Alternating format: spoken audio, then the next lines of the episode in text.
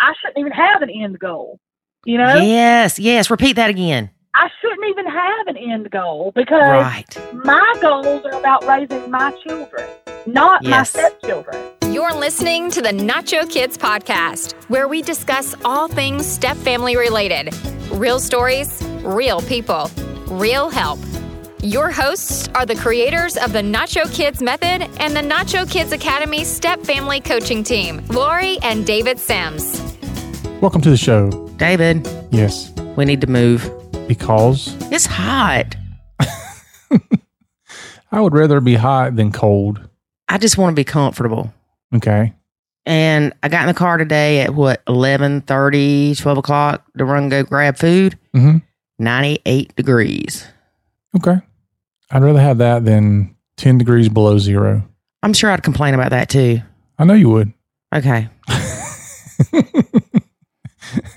I am positive you would complain. All right, fine. We don't have to move. Where are you going to move to? Because then it'll be something else. Well, maybe we should have two houses. Oh, here we go. How about one for you to live in, one for me to live in? That's what I was going to say. I can live in the one where it's not so hot. So we'd have to flip flop then. Perfect. So half the year you'd have to live in my house, and the other half the year you live in your house. That's what I'm thinking. Well, that's kind of what we did when we were dating. And what was wrong with that? I don't know. It worked out great, didn't it? I'm kidding. I'm kidding. I'm kidding. But you had to go and move in Yeah, I know.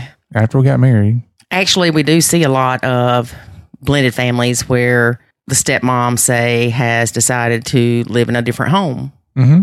or she goes and lives in a different home when the stepkids are there. Yep. What are your thoughts on that, David? Well, I've seen it work for some people, but I would say that's the exception, not the rule. To me, I'm saying it's working right now. Yeah. Well, here's the thing is that it works in that all the problems that you have, um, they don't seem to be there. But what's really happening is the problems are still there.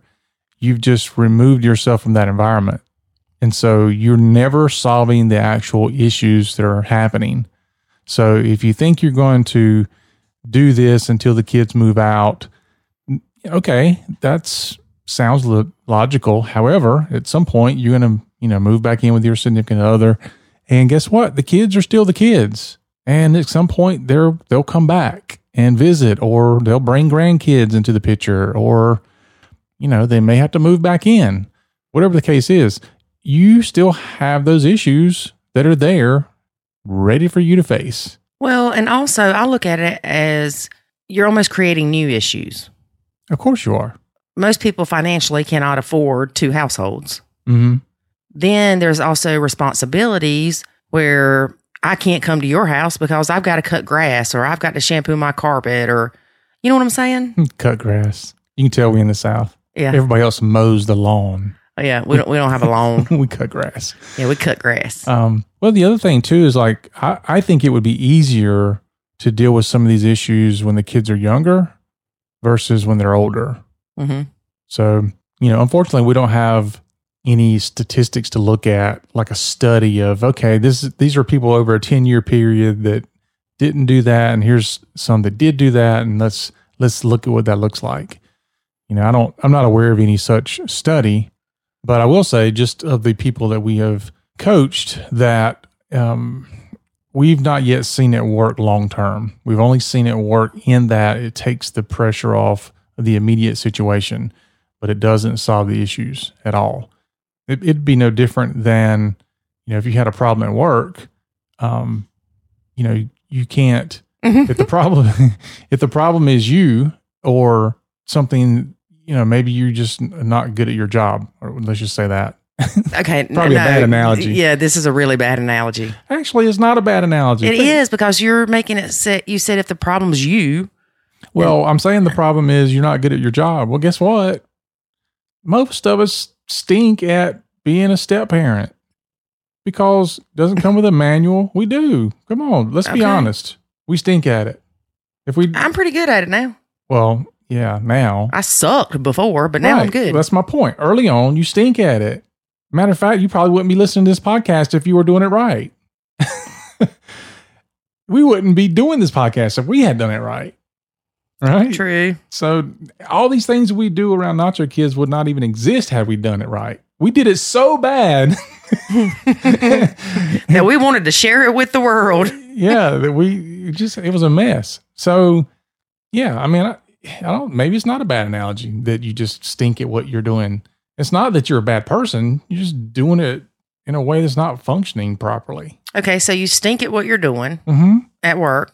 Right. So, So you quit your job, okay. okay, or you you know, let's say you quit your job, or you go and say I want to work from home, so I'm not around anybody else. Okay. Okay, that's fine. Um, however, you still stink at your job. And so the issues that seem to go away aren't they gone away. They aren't resolved. They're still there. Okay. And, and and like most jobs, if you stink at your job, usually it's a lack of training. It's because somebody didn't teach you right, or you don't know how to do a job because of a failure to train or failure to learn. Or a failure to communicate. Yeah. So a lot of that still plays into the same thing here, where it's either you don't have the proper training to be um, an effective step parent, and that's exactly where we were, um, or there is proper training there and you refuse to follow it, which we've seen that, um, or you just refuse to do anything. You just kind of the person that's like, um, I don't really want your opinion. I want to hear my opinion come out of your mouth, and that's what we see a lot too. Right.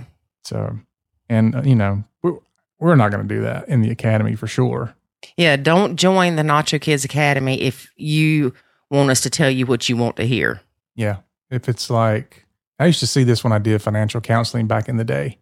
Like people would come to me with all kind of financial issues and problems, but what they wanted to hear was not that they were doing things wrong or that they had to sell the car that they are paying too much for, or sometimes even the house they over purchased.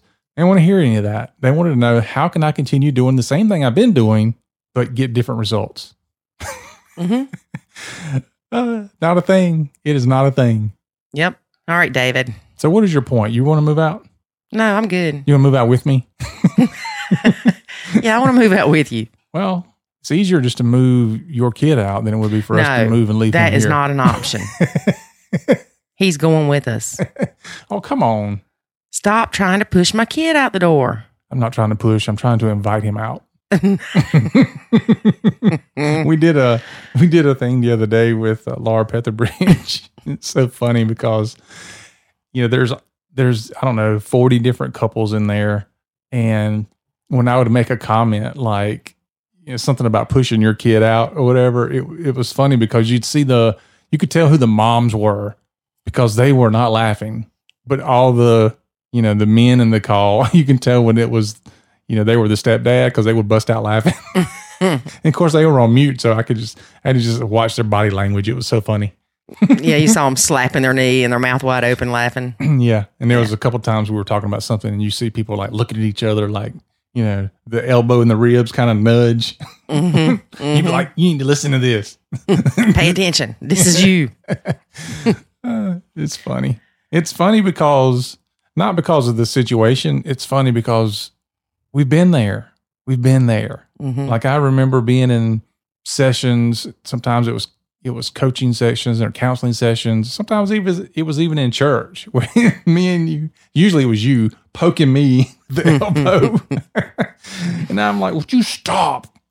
Or your kids poking me. they would do that, wouldn't they? Yes. Well, the good thing about that is everybody held everybody accountable. Mm-hmm. Yep, that's all I got to say. All right. So who do we have today as a guest? Stepmom Joni. Hey, wait a minute. Don't we have a winner? We do? Are we doing it now or at the end? All right, we'll do it now. Well, we'll do it at the end. No, we'll do it now. Let's talk about Joni first. You're, I'm sorry, Joni. Okay. if we forget to do it now, we'll have to do it at the end. All right, Joni. Sorry. Okay. Joni has been blending for about five years, All right.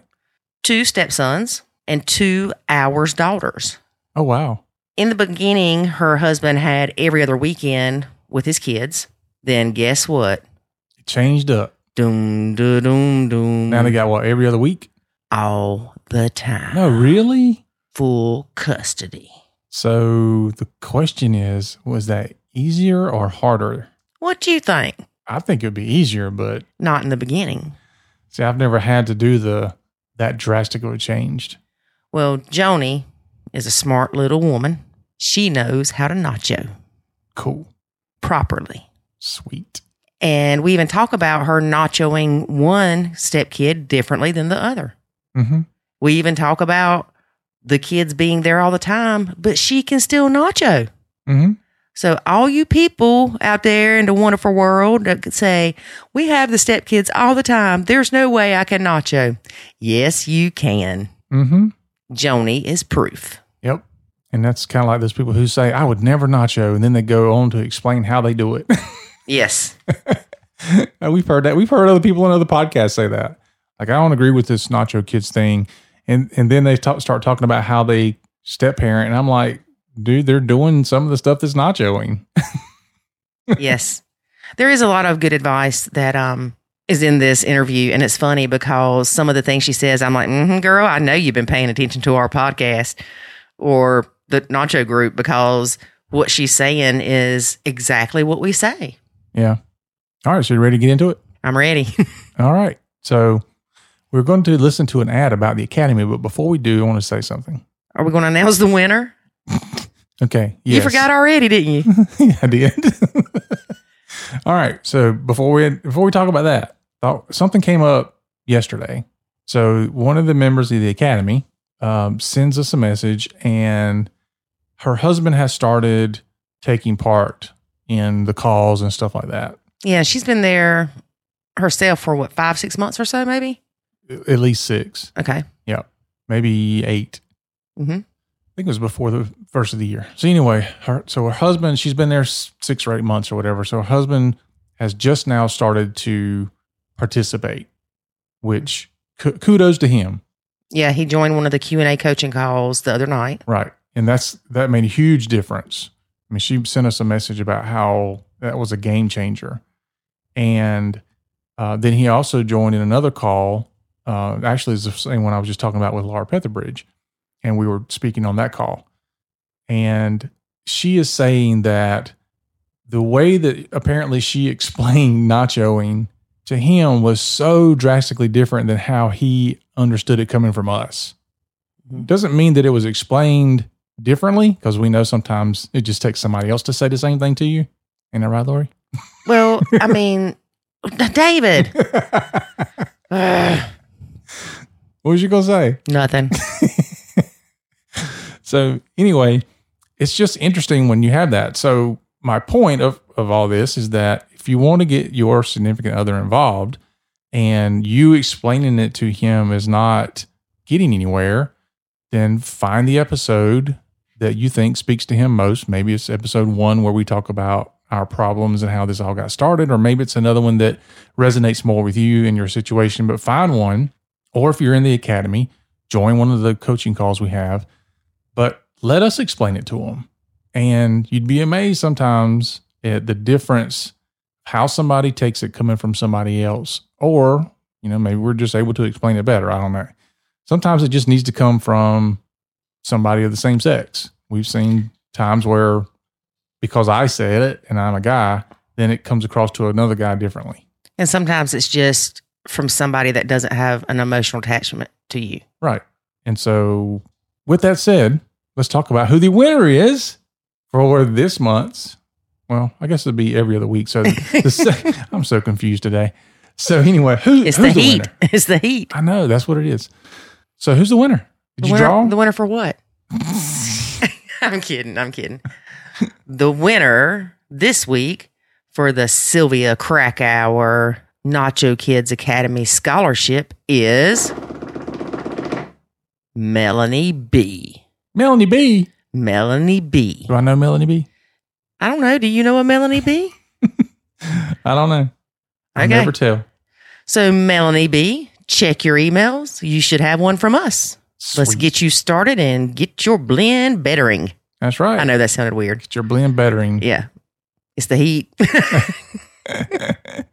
that's funny. and stay tuned after the interview. Our Ending, we will tell you how you can apply for the Sylvia Krakauer Nacho Kids Academy scholarship to win a free month in the Nacho Kids Academy. That's right. We got some we're giving away all the way through the end of the year. So get yours. we usually say it's nachos, but this time it is yours. It can be yours. all right. if you don't apply, it's nachos. here's a word about the Academy. There is a way to save your sanity and your relationship, and it's called the Nacho Kids Academy. In the Nacho Kids Academy, you will learn the skills and knowledge to properly nacho, techniques to handle step family challenges, ways to improve your communication, and much, much more. Visit NachoKidsAcademy.com and sign up today to join other step parents who are seeing the life changing benefits of nachoing.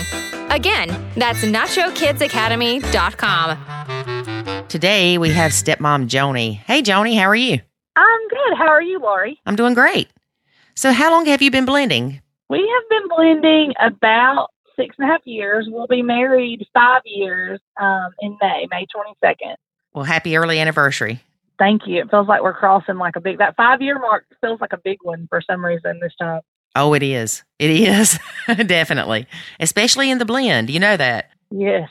So how many step kids, bio kids, ours kids do you have? I have two stepsons. One is 14, one is nine. Um, and my husband has both of them with the same mom. There's only one bio mom. Thank you, Lord. um, then I have none that I brought into our marriage on my own. I did not have any children when I started blending, which I think is so important to our story in a way, um, and having to figure out how to nacho. But we have two together. We have two daughters who are four and three. And what's the visitation like with the stepsons? They are with us 365 days a year, full time. When you and your husband started dating, did he have full custody then? Oh no, no, no, no. Um, he had the vaguest court order I've ever read in my life. when when he initially started out, he had um, he had the most vague. In fact, it took him so long just to get. It would just say every other weekend, starting from such and such date, and so that is. If you're listening to this, never allow that to go into a court order. That is so complicated because you think, oh, well, that makes perfect sense. But about three years down the road, and you're having to look back on that calendar and double check yourself, especially when visitation has been withheld and, and things have happened or you have swapped or anything like that. So it took him a little while just to get worded first, third, and fifth. And then he he went to court several times. Actually, oddly enough, she took him to court constantly. Mm-hmm. Um, she would initiate court with him, and he just kind of slowly gained more each time um, through the process of the legal system. Mhm. We live in Alabama, and so it is not a 50 50 state currently. Um, I know some people that have 50 50, but everyone that I know that has that has agreed upon that sort of in mediation. Right. Um, so it's a pretty strong bio mom state. Um, and he did not, um, he did not have full custody of him at first, and it took a long process to get here. Um, but for the last 18 months, I would say, let's see, let me think about it. Yeah, about the last 18 months, things have finally been settled, and it has been him, you know, with them, and everything has been under the new court orders and stuff, under the new pro- proceedings. Right. And we know that that's a big thing with the stepmoms because you went into this with him having every other weekend. And then now all of a sudden he's got his kids full time. And it's an adjustment. Um, it is an adjustment that I did not expect, but I will say this: my husband was never. Um, let me think of the word. My husband was never quiet with me about saying he always wanted his kids. Okay. Um, I knew that he was fighting to get everything that he can with them.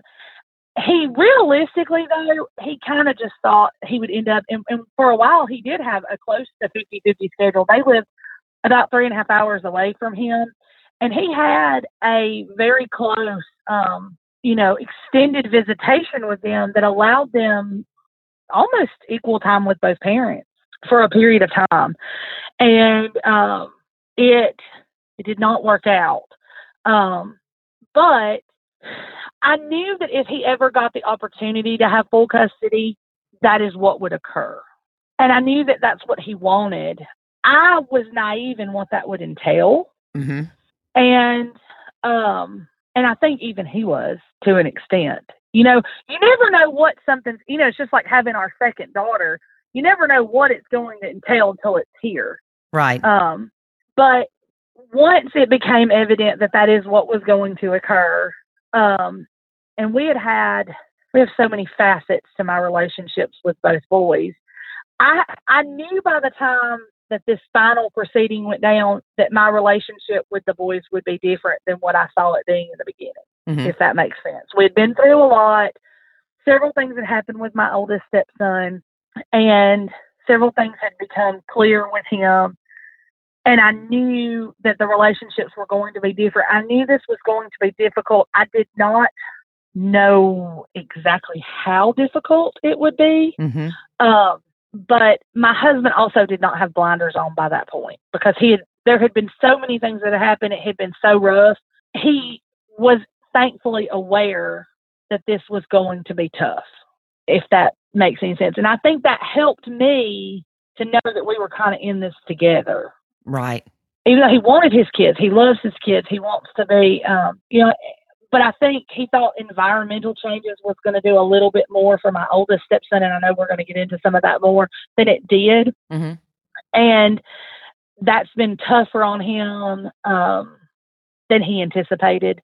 And I think if he had just blindly been like, "Oh, we're going to be," and but let me tell you something. Five years ago, I would have blindly said, "Oh, we're going to get them home. We're going to blend, and everything's going to be fine." Because Mhm. I was self-inflicting so much stress on myself in the beginning of thinking that I had to be like the Pinterest mom four days a week Mm-hmm. or four days a month. I'm sorry, and you cannot do that. Yes. And something that I have seen repeatedly that I wish people could, I wish somebody had just slapped me in the face with this in the beginning. I probably wouldn't have appreciated it, but you can only have the relationship with a stepchild that they want you to have. Amen, sister.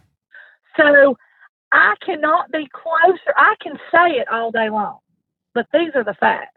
My oldest stepson and I do not have the same relationship my youngest stepson. He does not want the same relationship with me his brother has. Mm-hmm. He does not seek the same relationship with me his brother has. And Right. that is okay. Mm-hmm. It is okay for him. It's okay if he doesn't ever want to, you know, sometimes people, especially now, he was not what I would consider an older step kid when I came into the picture because when I first met him, he was like seven turning eight. Right. But I think a lot of people expect things out of older children. You, you look at this, if, if you've got a 16 year old step kid that their parents were married for 15 years of their life, you are not part of their plan. Mm-hmm. It doesn't matter how cool you are, how fun you are, any of that. None of it matters to them. They just went through something traumatic. Their parents got divorced and they have very little time left at home with mom and dad. And they may or may not want you to be involved in their life. And that can be true even when they're younger. But I do think sometimes it's easier to like I think you get more time to fill out your role, you know? Like my youngest stepson was four when I met him and I feel like we've been through a roller coaster a little bit, but I've had more time to like fill out a role with him, if that makes sense. So Yeah. now now he and I both have like a place we're comfortable Mm-hmm. Um I think he would probably even be more clingy and more close to me. Um if I would kind of play you know, go into that with him. Mhm. Um if I didn't always redirect him back to that. I mean I, I think he would be happy for me to just tell him what to do Yeah. um, he's just kind of he's just one of those kids who just kind of navigates to asking me questions. I'm doing and I'm like, you're sad, you know. you- Hold on, let's go see what Dad has to say. Um, and he would accept my answer and really wouldn't say much about it, you know. Um, now that may change as he gets older. Mm-hmm. Um, and I think that's something people don't expect either is that you think, oh my gosh, this cute little two year old wants to call me mom. It's real easy to forget that that two year old has a mom sitting somewhere who might not really like that their baby's away from them, and that's okay. They're entitled to those feelings. Mhm. get that too. And we then realize when that child is eight that they've sort of figured out a little bit more, and now they just want to call you Miss Lori or Miss Joni, and it feels like you're being demoted, Mm-hmm. But you're not because you were not mom to begin with. Yes.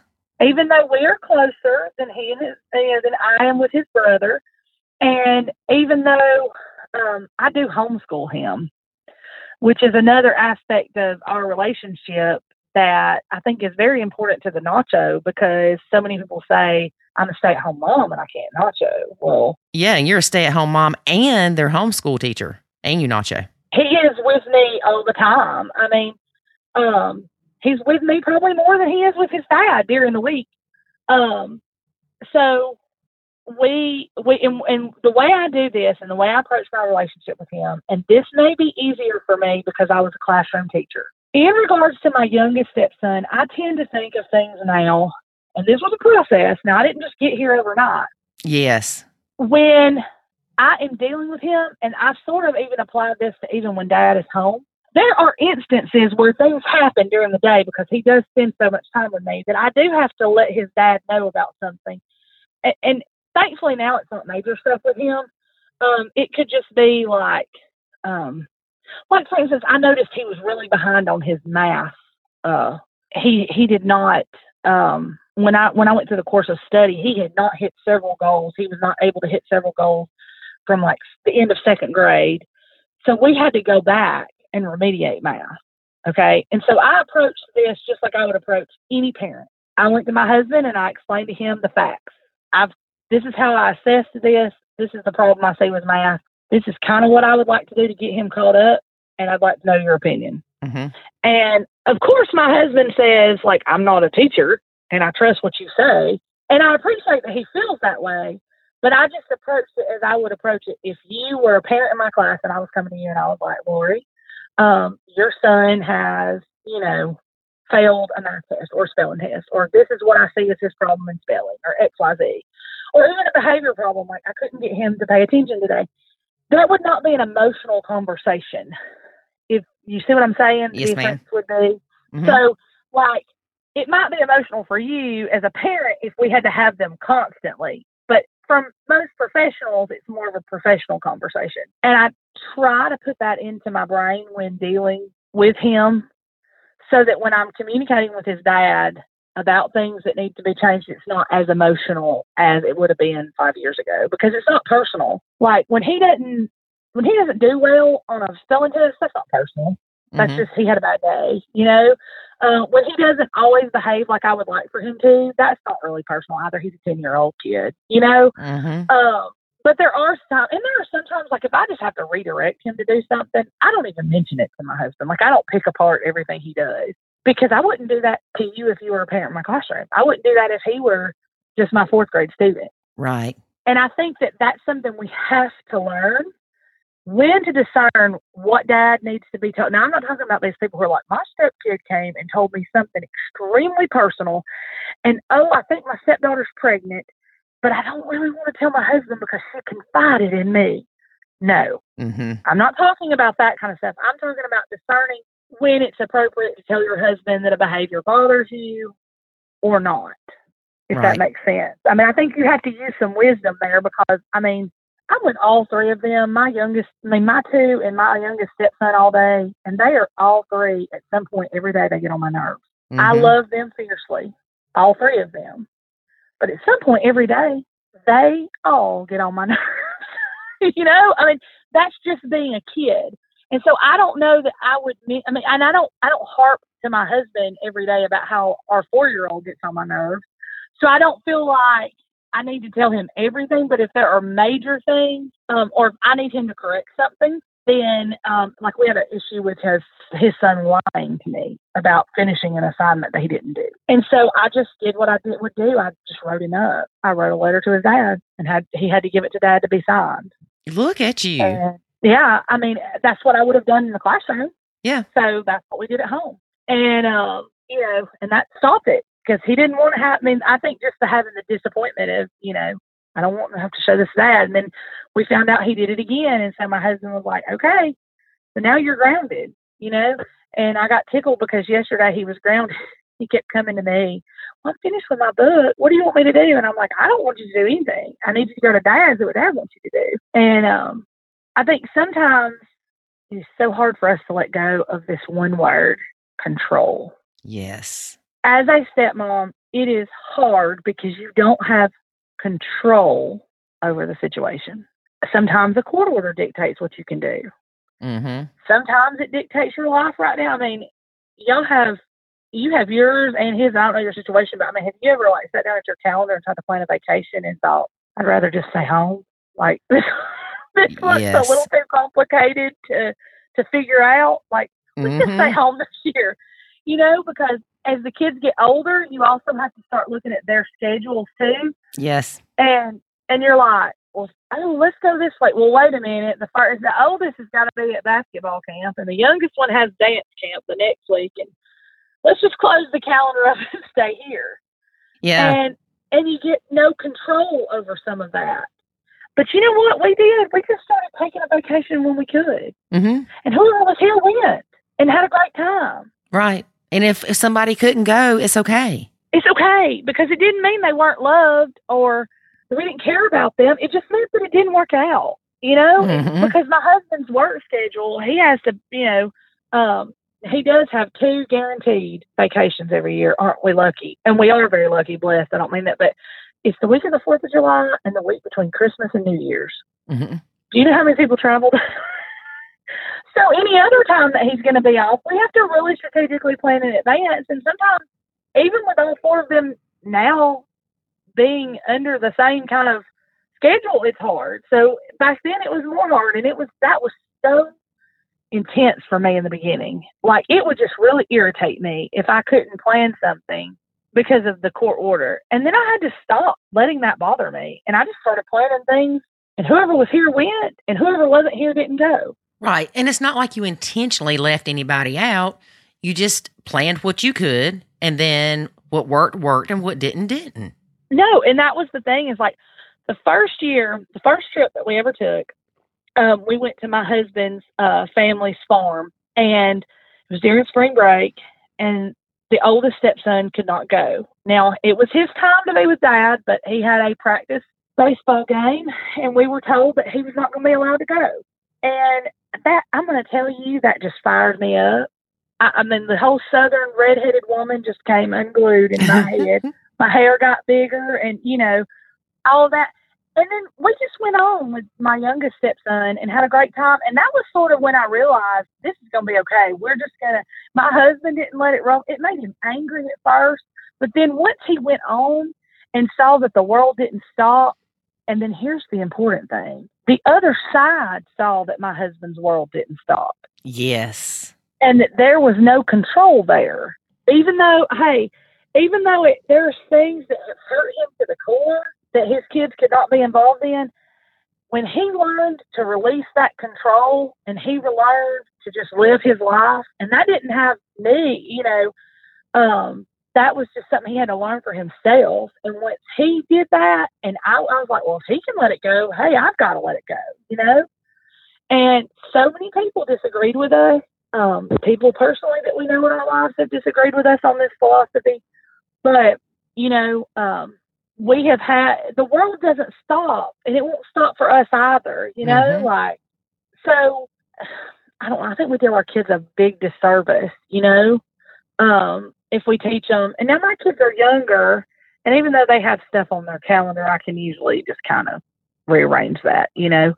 Um, but as they get older, they're, they're hey, who knows? When my, my oldest daughter, you know, when she's like 15 or 16, maybe she'll have a cheer competition and she can't go or dance something or whatever. You know, she might have to stay here with her grandparents or something, you know, while we go do something that was planned previously. You know, even in nuclear families, that happens. But Mhm. I put the pressure on myself in the beginning to never let anybody be left out. right. And then I had a baby. And then everything changed in my brain because I saw how letting her life revolve around four days a month was going to be very hard. Mhm. And I, hey, look, my my oldest stepson is 14 and my youngest stepson is 10 and i would almost be willing to count bet if i did the math that my four year old my four and a half she's four and a half today my four and a half year old daughter has spent more days with her daddy than either of those boys have i can't change that No, you can't. And you will drive yourself crazy trying to or thinking you can. i didn't cause that Mm-hmm. You know and and i'll tell you something that changed for me pretty abruptly i was one of those people i was going to be friendly to the bio mom Mm-hmm. I just reasoned with her. Surely she would reason with me. I mean, I'm a reasonable person. I like people. I like to talk to people. Yeah. Why can't we just be nice to each other? I never really was one of those people that wanted to classify her as like a friend. But I've always been one of those people. I'm like, you know, I'm from the South. We're friendly to everybody. Yeah. That's the and I truth. quickly learned that was not going to be the case. And so I just stopped communicating with her. And it's funny because I cannot tell you the times my husband, once my husband stopped communicating with, communicating with her on the phone, she has accused me of communicating with her. This is just Joni communicating with me. It's not, it's not him. In messages to him so many times, but it's hilarious to me because I'm like, do you understand that I have two babies, then toddlers, now two preschoolers? I don't have time to do all of those things and communicate with her and or need. And I, I wonder sometimes to myself when I see these women who do have time and they're like, I have to do all the communication with Biomom. Mm-hmm. Do you ever read that and shake your head? Yeah. Well, here's the thing is I have found out some of them will say that they do it because they can get along better with the bio mom than their significant other can. Okay, I get that. But come to find out, a lot of stepmoms do that because they want control. They want to make sure that the ex and their significant other aren't, you know, having good talks or talks about anything other than the kids when they do have conversations. So it's one of those trust issues, really.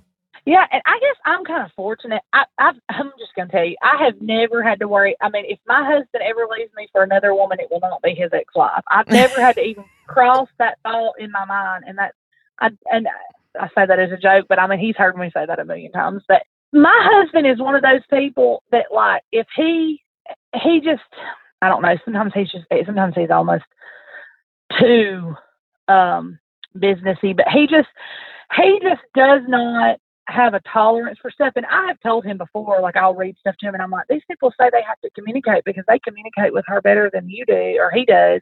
And my husband's like, that would be super offensive to me if you said that to me. Mm-hmm. So in other words, you can handle my ex-wife and my children better than I can. You know, and, and he's like, and your loyalty lies to me, not to my ex-wife. Right. You know, he, you know, I think he would, he's like, I would find that super offensive, you know. And, and look, I was one of those people that would get wrapped up in the beginning. And then I got pregnant and had preeclampsia, and then I had a baby, and I was like, I do not have time while trying to manage nursing my baby. And then I got pregnant with another baby when she was five months old, and I just, I just ran out of time to do that. And there was also an incident that happened with my stepson when he was 10, the oldest one, where he attacked me in one of his fits. And I needed some healing from that because I was pregnant and um, his behavior put all of us at risk. And there were very scary moments after that. Um, and actually, I thought I had lost my baby. Oh my gosh. I kept being told, I just, and not by my husband, not ever once. Um, he was as devastated as I was, and thankfully she was healthy and fine. Um, but I kept being told I needed to get over that.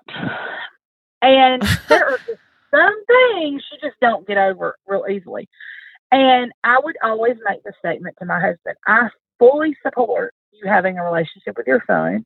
Um, I want you to love your children. I love that you're a great father. But I started then saying, but I need some distance and I need time to heal from this. This was Mhm. hard, you know? And that was our first, I guess that was probably my real like nacho before I knew what nacho was, you know? Mm-hmm. Like I'm going to take a giant step back and I'm not going to any doctors or therapy appointments with you. And, you know, I, because going to therapy with your husband and his ex-wife and their kids is no fun. Yeah. it, it's not where you want to be. It, it doesn't do good things for your brain. Um, you know, it just it wasn't getting anyone anywhere, and so I just kind of stopped. You know, for the most part, I might go and sit out in the car or sit in the waiting room because he always had to travel for things, and he's always worked long hours. And there might be times he would say, "Look, can you go with me? I've got I need you to drive or something. I'm going to have to take a nap." Especially when he worked third shift, and I understood those things.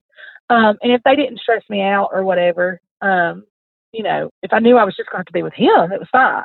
Mm-hmm. But um, I just kind of had to learn through a process like, hey, you got to back up. Like, because nothing you do is going to be right. If you buy them a blue coat, it should have been green. You know, I, I will never forget one day like being told my kids don't dress. I mean, this was like in front of it. My kids don't dress the way she's dressing them, and I thought their daddy is dressing them. yeah.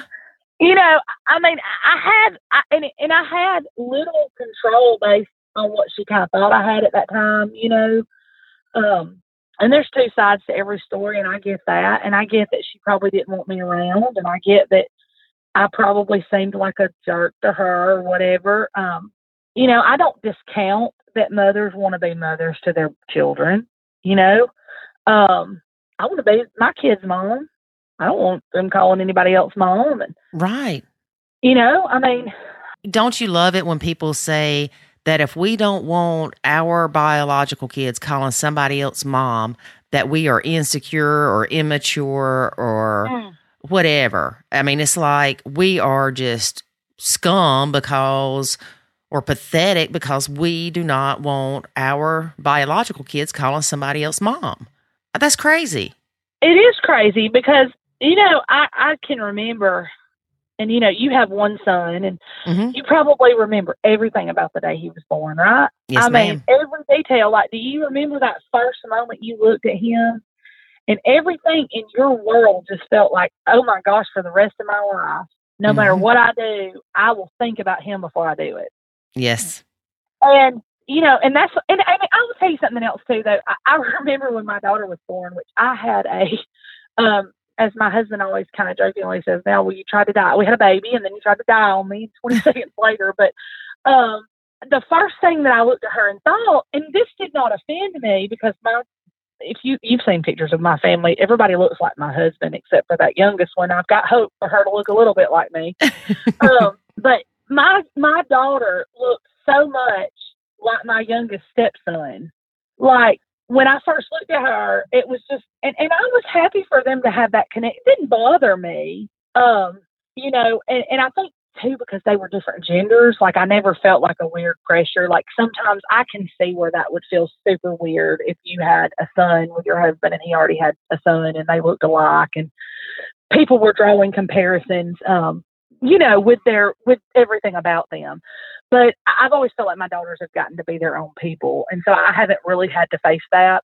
Hmm but you know i can remember that split second of seeing her and and and literally realizing my blood pressure was dropping and thinking well if i die this moment if i if i don't get to see her pass now everything in my life is every just it will be worth it to me. Right. because she's my child hmm and, you know, four and a half years later, I am still in awe of her every day. I still want to be the person that she, you know, I love that I know the things that she loves. And I love that I get to watch her go to every dance practice. And I love that I get to go to every cheer practice with her. And I love that I have, that I was there when she learned her cartwheel because that was her next skill that she needed to learn in the gym. And I love all those things about being a mom. hmm And I think sometimes we forget that on the flip side of that, in about probably 95% of these cases, there's a mama on the other side who feels that same way. They Right. want to see their son make a touchdown pass and they want to be there for every home run. And I think we have to to remember that yes, there are probably for some of the for some situations out there they do not have that hmm and and you may have to you know your your family may adjust the role that you're more comfortable with later on um and and that's okay because this isn't one size fits all but i think that it's okay to acknowledge hey i don't have to think you're a great mom you don't have to be the same mom i am i mean you and i are both Southern stepmoms. We follow different, and we probably parent differently. hmm We have, I mean, we're both, you know, probably a lot of things in our personalities are the same. We probably parent very differently. And I, I don't have to come at you for parenting your child differently than I do. Right. So it's not offense. I think sometimes we get offended when, you know, and I think it's real easy once you start, be like, oh, man, that laundry detergent she uses just irks me. I hate to smell it in my house. Yeah, it is. It's super easy to become that way, you know? hmm Um, and sometimes I see those things and I think if that were my only problem, right. like, boy, would my life be, why would I even allow myself to stress over that? But now, the me five and a half years ago might would have. Yeah. So I think that's why you have to get into groups. You have to find wise relationships. You have to glean knowledge um, from those things. You know, I, a big trigger for me is pictures.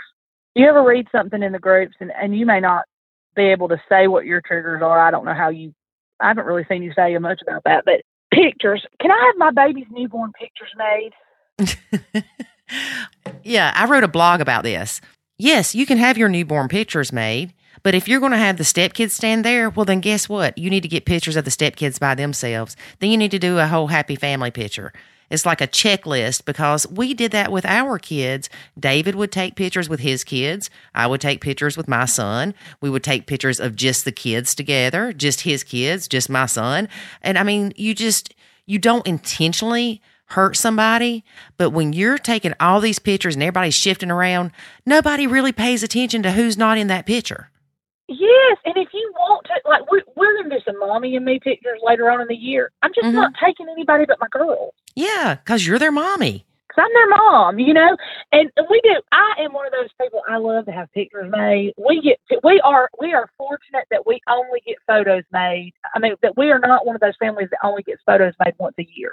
hmm So for the families who have one photo shoot or maybe two a year, I totally get the stress. Like I bet that is like you're ready to implode trying to organize how everybody's going to get in there. I get it. hmm But with with us, we don't have that stress, and so like we did some homeschool pictures. Um, a homeschool mom did um, homeschool sessions, and my oldest stepson was not in them at Christmas time. It was just the younger thing because they're the ones that homeschool. You know, nobody has said a word about it. It's not. I mean, just like they didn't traipse up to his school pictures and get in them. You know. I mean, I saw somebody post the other day. Anytime that photos are made, you should take the other children to make sure they're in them. And I'm like, well, what about when your kids graduate? Because I mean, you guys have what four between you? Is it four or five? I keep forgetting. Five between both Five. of us. Who's Yeah. got four and you've got one, right? Right. Okay. So I mean, they're all going to graduate probably at separate times, I would assume. So I mean, are you going to trace everybody up there when somebody's getting their senior portraits made? hmm I mean, there are some. It is okay for one child to be the center of attention sometimes, and like, you know, like we have we have had pictures made in varying degrees. Um, you know, my daughter just had. In fact, I've got to go pick them up today. Her cheer pictures made. I didn't trace the whole family up there and get their photos made with her. You know, I mean, she went and had her photos done on her own. And hmm we do like to take them all. Michael sort of, my husband sort of phased out of this with with his oldest. I mean, like the younger ones, we try to take them around their birthday and get a shot of each of them. That's just kind of been always something he would like to do when he had the opportunity. I just don't. I find that so crazy to me when people question whether or not they should get their baby's newborn pictures made or my baby's having it their first birthday. You know, and and like I'm just like, really? Like, is that really? Here's the thing, though. You can't take the step kids to get the pictures made and then leave them on the sidelines. You know, if I wanted to go get pictures made of my son, I wouldn't load up the whole family and make the step kids sit there and watch. I mean, that's that's extreme. But if you're going to take everybody, then do a variety. Do like I said, your step your kid by themselves, the stepkids by themselves, the stepkids and the bio parent, the bio parent and the step parent together. I mean, that blog, I'm telling you, I wrote down every option there possibly was. And it's a million different options, but that way everybody gets taken care of. to me, people make things so much harder than they have to be. Yes, you and I were That- talking about that before we started recording. They Yeah. do. They do. Pictures are a big example of that. Birthdays are a huge example. If you want to have your child's birthday exclusive for them and their friends. Mhm. Just do it when the stepkids aren't there. Yeah. Just do it. And you know what? If you want to celebrate with a stepkid, have a small celebration at home. But on the flip side of that, if dad wants to have a birthday party for the stepkid, acknowledge that he has a right to do that. You know, yeah. birthdays are so hard. I've seen so many different like opinions on that. You know, um, my husband tends to favor experiences more as they get older. You know, when they get to the, I mean, what what are you doing for a fourteen year old, fifteen year old's birthday party? You know, I Yeah. mean, especially boys. Like he's like I, he he's he tries to look for experiences more and. We did- we actually did. Everybody had low key birthdays this year because I'm one of those people. I'm going to do it right, or I'm not doing it at all. And Mhm. I just got overly stressed out this year. And I was like, you know what? We're doing experiences and we're just going to celebrate everybody at home. And that's what we did. And it was fine. And, you know, I've already got Pinterest boards full of what we're doing this year for the girls. And Michael's giving me some ideas of what he wants to do for his sons. And, you know, those are the things that I think people just totally, um, it helps me that I do have an involved husband, though. I will say that. Um, it, it, it helps me a lot that he, he, he has an opinion on these things. He, he has an opinion with our daughters. He wants to be that dad. Um, in fact, we're having to change my daughter. My oldest daughter is a competitive cheerleader. She's just done one year. She's just four, so she's just starting out in that. But we're having to change her gym um, because the gym she's at currently is no longer going to offer cheerleading. And my husband is the dad that's like, okay, make sure you make the appointments to go look at these places when I can go with you Mhm. You know he because he wants to know like what kind of people is my child going to be around Right. and like what kind of atmosphere is it and what do we like about it let's try to make this decision together i love that he is that way Mhm. um you know and he's that way as a dad and i think because i respect that he is that way he loves parenting with me Mhm. so we have a different so our children have always been parented a different way than his children were right. And that's normal too. It's very normal. They they've been parented differently, and I have so many stepmom friends who say the same thing. You know, my husband is a different dad with me than he was with his ex-wife Right. because I'm a different person Mhm. than she is, and that doesn't have to be good or bad. You know Right. what I'm saying? Like, Mhm. and because our daughters don't have another party involved ever, they never have had a, a, third party. You know, and hopefully we will keep our lives together, and they never will. You know. Mhm. Um, but when you don't, and, and I see this so much like, well, my son's dad pays child support, but my husband says I need to use that to fund my stepson's hockey team or whatever, you know, or hockey Mm. games. That kind of stuff really bothers me because, and, and I don't know why that would even bother me because I don't really have a situation to compare that to. right. But you know from having your own, sometimes things are different because you've got to go to that other parent, like to make certain decisions that David doesn't get to make involving your son. Right. You know, like he, I mean, you know, and as a stepdad, he has to give up some control there too because he doesn't get to decide. Um, I see this a lot with sports being such a big deal in blended families. Mhm. I think they're a big deal mainly because high conflict individuals use them to keep the other party from having parenting time. Right.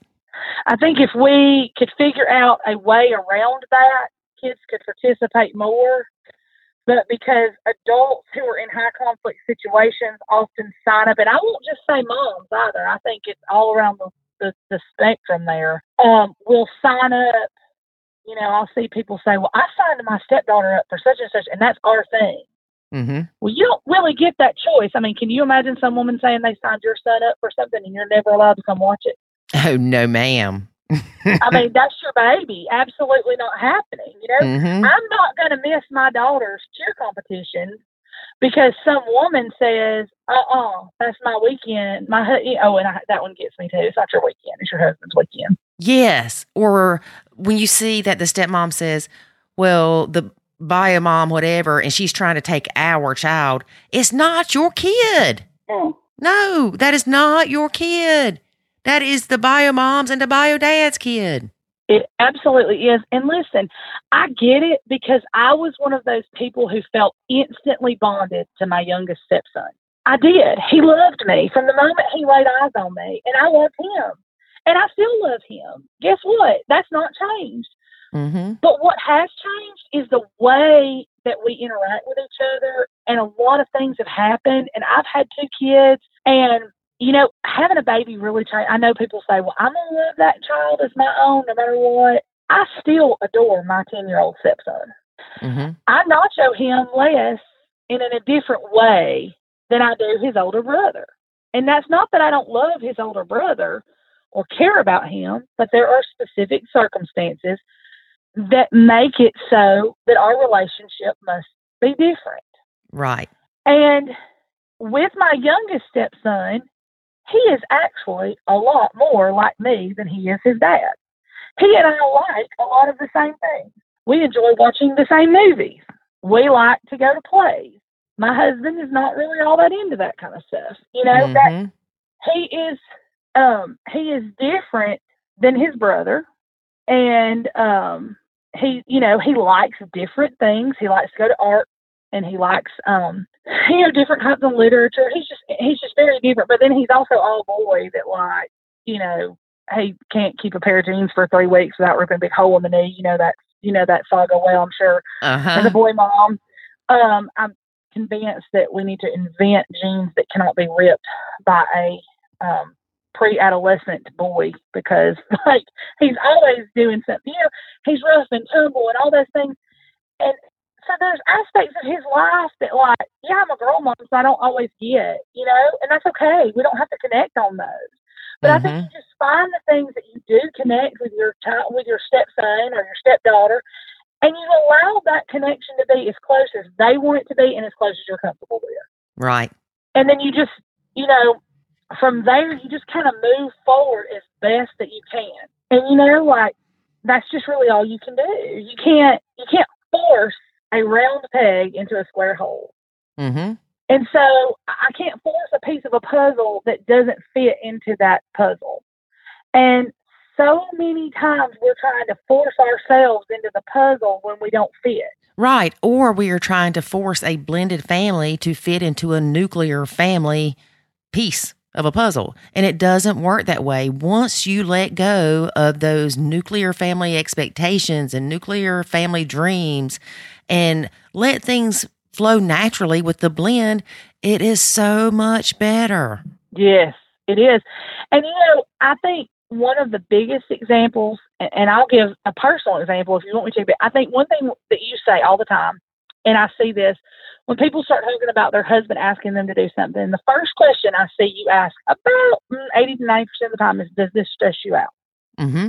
And I started kind of following that before I really understood exactly what nacho was because I had started to disengage because of things, particularly my oldest stepson's mental illness, made it very clear to me I was going to have to pull back. And so uh, that wasn't really like following a nacho method. That was just me kind of having to take a step back and saying, wait a minute, I, I can't just be a part of this kind of thing. Right. So, um, or or I need to I need dad to do the biggest portion of this or whatever. And so, and I think I gave you this example before we started recording. But you know, when my young oldest stepson started going through the IEP process to get an IEP at school, my husband came to me and he was like, "I really want you to go with me to the IEP meeting because he said that's your job." That's you know, I mean, if I were like a doctor, he'd be wanting me to go to like a doctor's appointment, you know. Right. He didn't mean it was your job to go to the IEP meeting. He meant that you were familiar with how all this works because your Right. job was a teacher. asking me to be a parent. He was asking me as a professional, like as his spouse for support, but also as a professional. Mhm. He valued my opinion as a professional in that regard. And um, and in the beginning, I kind of didn't see that that's what he needed. I kind of thought, why is he, you know, wanting me to do all that, you know? And um, so I initially knew in the beginning, just you know, kind of sit back and be quiet. And I kind of started telling Michael, like, you know, my husband, you know, like saying, okay, look, you might want to check into X, Y, Z, or you need to look up because they're kind of not following protocol or stuff like that behind the scenes. And he would go and he see, this is the thing that makes my husband great though, because he would go and check into it. Mhm. You know, he didn't expect me to fix it. He he was just like asking me, hey, what's kind of not getting done here? What do you see? What if, what should I be asking for? And then he would go ask for it. Mhm. And so the first thing he started asking for in third grade was some testing. He wanted some testing that needed to be done, done. He started pushing for it then, and, and there was pushback from mom, and she didn't want it done. And, and I knew instantly there was no need for me to continue to be in those meetings. Mm-hmm. It was stressing me out, really, as an educator. Because I was thinking we've got to do this, you know. Right. And but I began to take it personally too, and you cannot do that. You know, even talking about it now because I have an expressive voice, you just you have to remind yourself this is not personal. Right. And so, but it feels personal. Mm-hmm. And so I didn't go for a while, you know, to IEP meetings, and I stepped back out of that stuff for a while, and you know, and then when it became a situation where it would no longer be stressful for me to do it, and my husband asked me again, like, you know, could you come with me in this scenario? And then when he was tested, my husband said, would you come when they re- give me the results? Because I, I want to make sure that, you know, that I'm asking for everything I need to ask for based on the results. And so it was not stressful then. Mm-hmm. It didn't cause me problems then. And so if something is causing you to be so stressed out and excitable and raising your blood pressure and getting you fired up, I would suggest just step out of it for a couple of days and stop thinking about it and see if it really matters to you enough to die on that mountain. Right. Yep. And if it's just, I mean, hey, look, I get it. There are some things I do not nacho the safety of my children. Right. And you should never nacho safety of your children. And I and, and you know um, some of our story on that, and I'm not going to get into specifics on the podcast, but there are some things right now with my oldest stepson that I cannot nacho because of the safety of my children. And it's not a matter of you saying, because a lot of people will go, well, I can't nacho that. You know, like I can't nacho the dirty towel on the floor. Well, yeah, you can. But when it comes to the safety of your children, you can't and you should not ever nacho that. No, and that's to me sometimes I think about this and I don't know if you really want me to use this terminology or not because it almost sounds harsh, but when I start looking at whether or not something should be nachoed, I try to use common sense. like, would I nacho that if it were some? So, would I nacho this? And I'm using a lot of personal examples between me, but would I nacho what's going on with my oldest stepson if you and I were local friends and we spent a lot of time together, and your son was doing you know, was was acting out aggressively towards my daughter. Would I nacho that? No, you would I, not. And vice versa, you would not. Mm-mm. And so you have to um, use some common sense. And I see things like that all the time. So people say, well, they're hitting my child. Okay. Look, if dad won't take it seriously, go get you some cameras and put them up and let dad Mhm. see it. Mm-hmm. Like there are ways to get around and making sure that your child is safe and that your husband is seeing things. Right. Now, I am very fortunate if I see something take place and I feel it needs to be addressed and I go to my husband, he trusts me because my word matters to him Mhm. and my opinion matters to him. And I, I would, if I went to him and said, look, this is what was said to me or this happened in front of me, he would handle it immediately. I don't have to go through 27 hoops to prove to him what's going on. Right. Okay. But now he has seen more naturally on his own with me stepping back, and I haven't had to go to him as much. Right. But in cases where I have had to go to him, I have been thankful that he was receptive, and I appreciate that he cares enough about all of us to listen to my concerns and try to find a solution. Mm-hmm. But I hear that a lot. I can't nacho because, like, my husband won't take me seriously. Well, you got a husband problem. Yes. Mm-hmm. not a child problem, you know, because siblings do hit each other. Okay. My Yes, they do. girls are 14 months apart and they have never seen professional wrestling on the television, but you would not know that from watching their day to day interactions with one another. Okay. Uh huh. And so, and I remember the first time my oldest started hitting because I went, I told our pediatrician, I'm like, she's hitting her sister. And she said, they'll stop in about 16, 17 years. And I was like, Jim, what?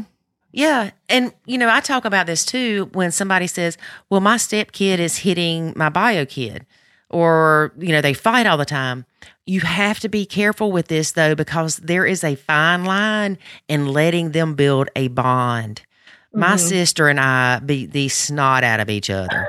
Some of our fondest memories were the fights we got into because you bonded, you picked on each other. That's that's what you do. You know, that's the sister thing. or the brother thing, the sibling thing. And with my son, it was hard for me to step back and let him go through that with the stepbrothers because I was like, they're bullying my kid or they're picking on my kid.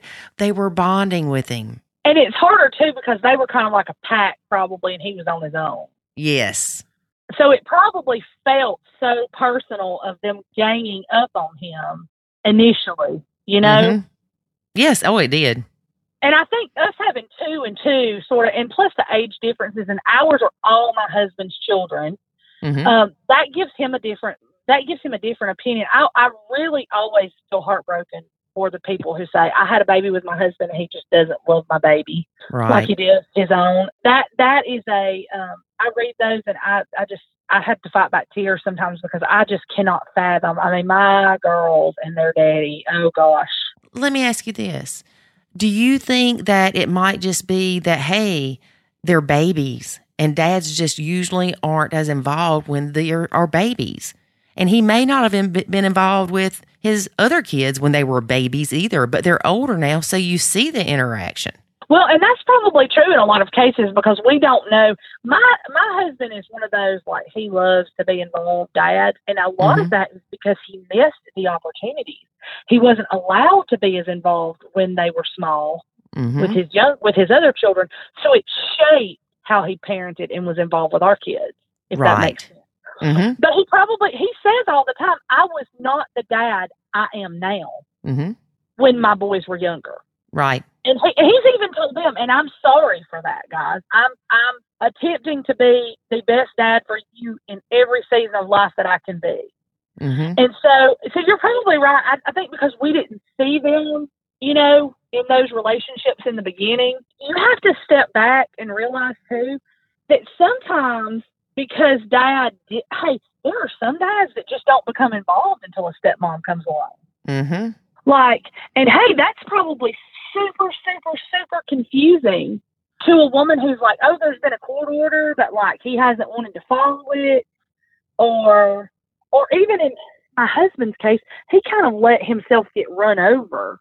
And then when I came along, I was like, look, I'm not gonna have my life constantly disrupted. So like, if you're gonna put up with that, then like you go your way and you do what you want to do. But I'm gonna be over here doing. My, I'm. I've got to have some time to plan my life hmm you know, I'm a type A personality. I know what my kids are wearing to church next Sunday, you know, Uh-huh. Yes, ma'am. and, and I do. And, you know, and I'm Southern too, so that's important. Um, That's very important. I'm all, I keep cracking these Southern jokes. I don't know why today, but I mean, I am just, I'm very much that mom. There, my daughter is, her birthday is, I mean, she's six months away, and I already know what kind of birthday party she's having this year, you know? hmm that is very much an ingrained and part of that's the teacher personality. That's just ingrained in who i am.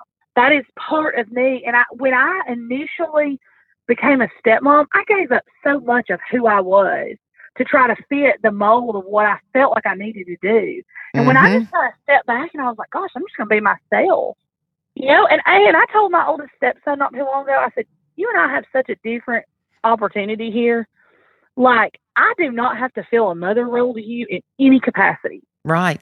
Like I don't have to do anything more as in, in, in my role than you're comfortable with. So if you are never comfortable with me handling, you know, telling you what to do or whatever, I'm okay with that. hmm But I cannot allow and in my situation I do feel like there's some extremeness here. hmm I cannot allow my stepson's current behavior and mental illness to affect my children. Right. So I have to advocate for them for him to get help Mhm. alongside my husband. And, you know, I feel like sometimes to him, he feels like that's punishment because it means that if he does get out of control, we file a report with his JPO or whatever. And, you know, lobbying for him to get the best care possible.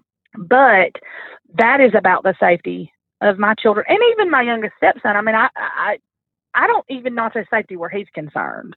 hmm Um, if a situation with his brother is unsafe, my husband trusts me to remove him instantly. He knows I'm not just taking off with his kid, you know. Right.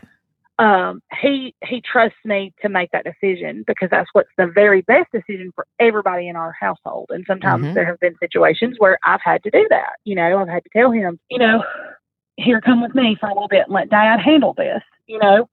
Um, so there are different levels to this. And I, I just feel like we have to use common sense as we do would with anything else in our lives. you know? Mm-hmm. Um, and, you know, and a lot of that's just like, if you can't, can't plan something around your calendar, just don't just don't worry about it. If it needs to be that dad sits somebody down and explains why, then he does why. If it's within your power, you know, if, if you're having your kids, you know, and as kids get older, I see this being like a thing too. Like sometimes they're like, I don't, you know, especially if they're not close to a step sibling, they maybe want to have a, you know, a party at a laser tag place with their with their friends, Mm-hmm. and you just explain to your husband, hey, my son wants to do this with his friends, and why don't we just have a small celebration at home when your kids are here for his birthday, if you're comfortable with that, you know? Right. hey, look, sometimes the kids don't even want to be in the pictures either. You know, my oldest stepson, he didn't want to be in Santa pictures this year. He wasn't. We didn't, we didn't force that, you know? Mm-hmm. Um, it, it's okay. Yeah. Like, it, it, we have to get to a point where we just say, it is okay. right. So if, if it is that we're able to do things, if it's within our power, you know, I mean, if it's something that we enjoy doing, Mm-hmm. do it. Yeah. You know, like I like to plan celebrations. I Mm-hmm. like to buy matching Christmas pajamas.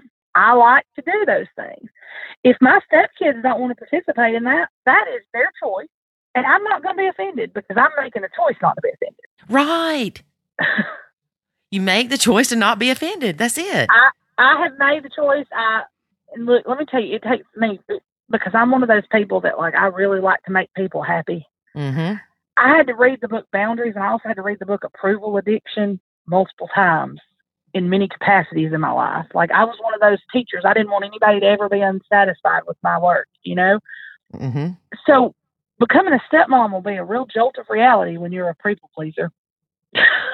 Yes. because sometimes you cannot please anybody. Right. Like no matter what I do, I cannot please my oldest stepson. Mm-hmm. I can give in to his every whim.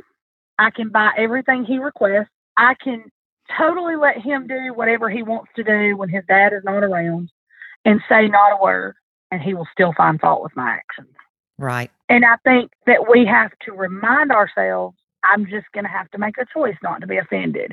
And if it's not working for you, then you need to go to your spouse and say, listen, can we talk about this? This, you know, me watching your kids on the weekend when you're working, it's just not working out. Mm-hmm.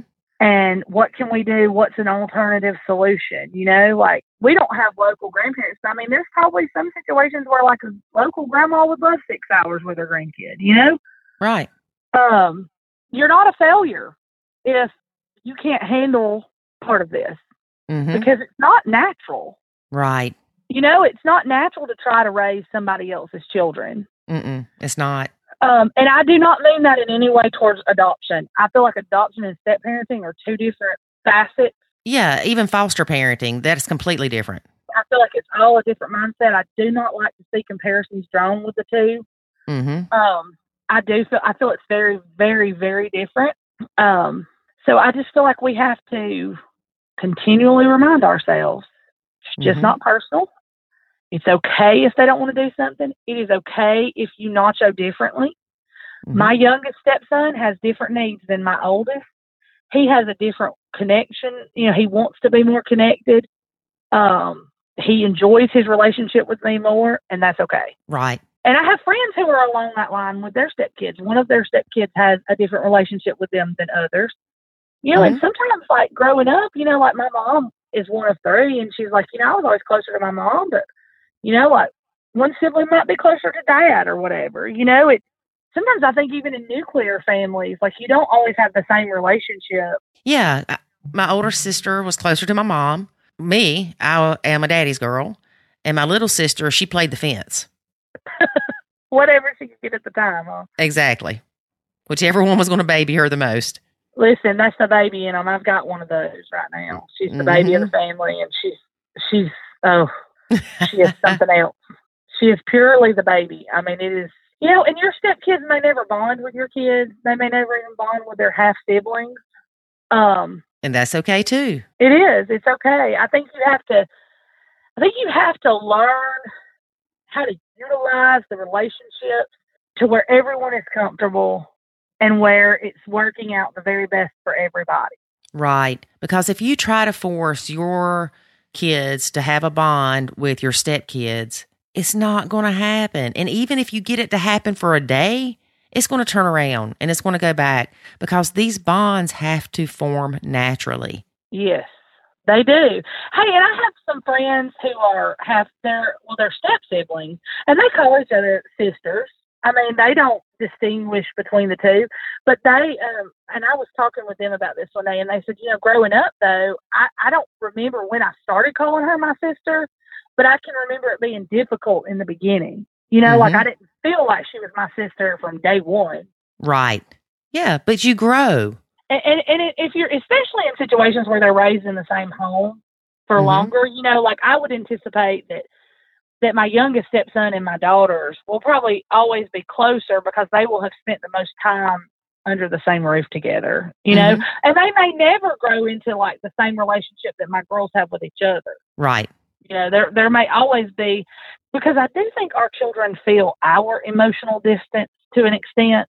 Mm-hmm. Um, and I do think that they um, that they sense it and that they kind of follow suit sometimes. And that's why I think it sometimes is very important to nacho before you get real bitter. Mm-hmm. Yes, ma'am.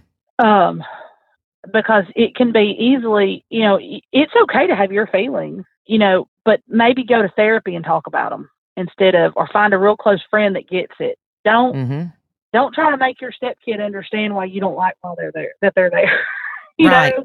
Mm-hmm. Um, that's just not going to work out well. And sometimes trying to make your husband understand is not going to work out well either. Right. Because at the end of the day, no matter what their kid does or says or how they act or the heartbreak that they may be feeling in situations involving their child, there is a parent that loves that child like you loved your baby the first time you held them. Mm-hmm.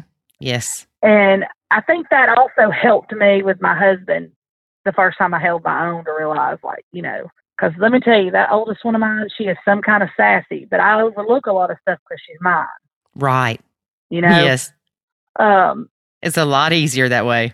It is. It's a lot easier to not, I mean, you know what I'm talking about. Like, your child probably has certain things that just drive you crazy, mm-hmm. but you really don't want anybody else to comment on them. Right. That's not anybody else's place. You know, like chewing is one of them. Like my husband gets annoyed sometimes with the way my stepkids chew, but he doesn't need me to point it out every night. Right. You know? And what you focus on will grow. So if you're sitting at the dinner table and you're thinking about little Johnny smacking every time he takes a bite, guess what? You are going to amplify that sound by 100 decibels because that's what you're focusing on. Absolutely. You're a hundred percent. That's why I quit eating with the stepkids when we would have spaghetti. I could not handle the slurping. It made me just want to smack everybody in the face with a spaghetti noodle. So I just did not eat spaghetti with them. It was simple. And how did your mindset change once you started that? Like, what kind of like, I mean, in the beginning, because I know like the nacho is kind of like what you found it. I mean, what made you just kind of like start? Did you just start slowly backing up one day and realizing, hey, this is working? No, um, I dramatically backed up oh. when we had left a counselor that kept telling me they are not your kids. And I argued with him, of course, because that's, you know, kind of what I do. And I'm like, well, I know that, duh. I know how many kids I gave birth to. And I'm like, but I don't want their teeth to fall out of their head. And he's like, they are not your kids. And it hurt my feelings kind of because I did care about them. And then that's all he kept saying to me. And when we were leaving, you know, we were making fun of him or I was making fun of the counselor. And I was like, they are not your kids. And then it hit me. And I'm like, they are not my kids.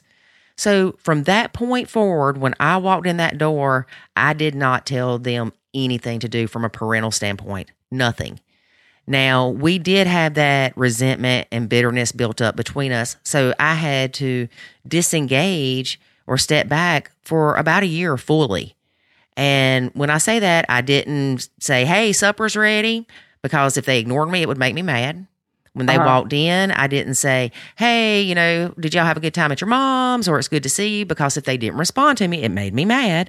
So I just completely stepped back. If they asked me something, you know, if they said, hey, Lori, of course I said, hey. You know, right. I mean, you, you know, like you said, common sense. Don't be just hateful.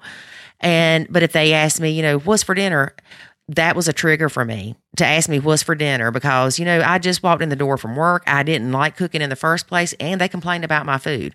So my response would be, "Go ask your dad." But once I disengaged, or once we came back from that um, counseling appointment that night, when I started full on nacho, as we call it, girl, I didn't even cook for those kids because I was not setting myself up to hear crap come out of their mouth about me. And it changes. Like oh, once you start doing that, it will just totally change. It was like the weight of the world was lifted off my mm-hmm. shoulders. I was happy again. I loved my husband again. I wasn't stressed about coming home. I didn't sit at the end of the driveway and th- think, please let this tree fall on my car. I mean, you know, I just, it completely changed things. And it took a while for me to re engage with them. And, you know, we try to preach this in the Facebook group, but nachoing is not just stepping back is stepping back, finding what role suits for you, identifying your triggers, learning mm-hmm. how to handle those or avoid them, becoming more self aware. Like you said, you created 90% of your stress. You yes. have to figure that stuff out. And that's all part of the Nacho Kids method. And then the ultimate goal is to re engage with the stepkids in a non parental role, kind of like the fun aunt or, you know, just a friend. One of the stepkids tells people I'm his best friend, you know, because that's what role that I've taken on with him. Now, the other three, they're not going to tell you that, but that's the role I have with him. And it's okay. And I keep saying it's okay. So that's my new mantra. Okay that it's not the same with everybody else, you know? And right. I created so much chaos in my own life by trying. Mm-hmm. Like, I will give you a perfect example. I am a person, I'm telling you, I got this type A personality. I have always taken care of my things. It's important to me. I, my mother will tell you I have always been like fastidious about stuff. I, I, I mean, I've had to learn to let go just having children because I like my throw pillows to remain on the sofa where they're supposed to be. And, you know, I don't really like crumbs on the floor. And my children don't have much regard for those niceties.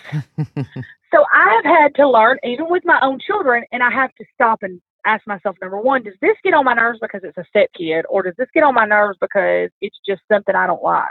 But my stepchildren do not take care of their things. Mm-hmm.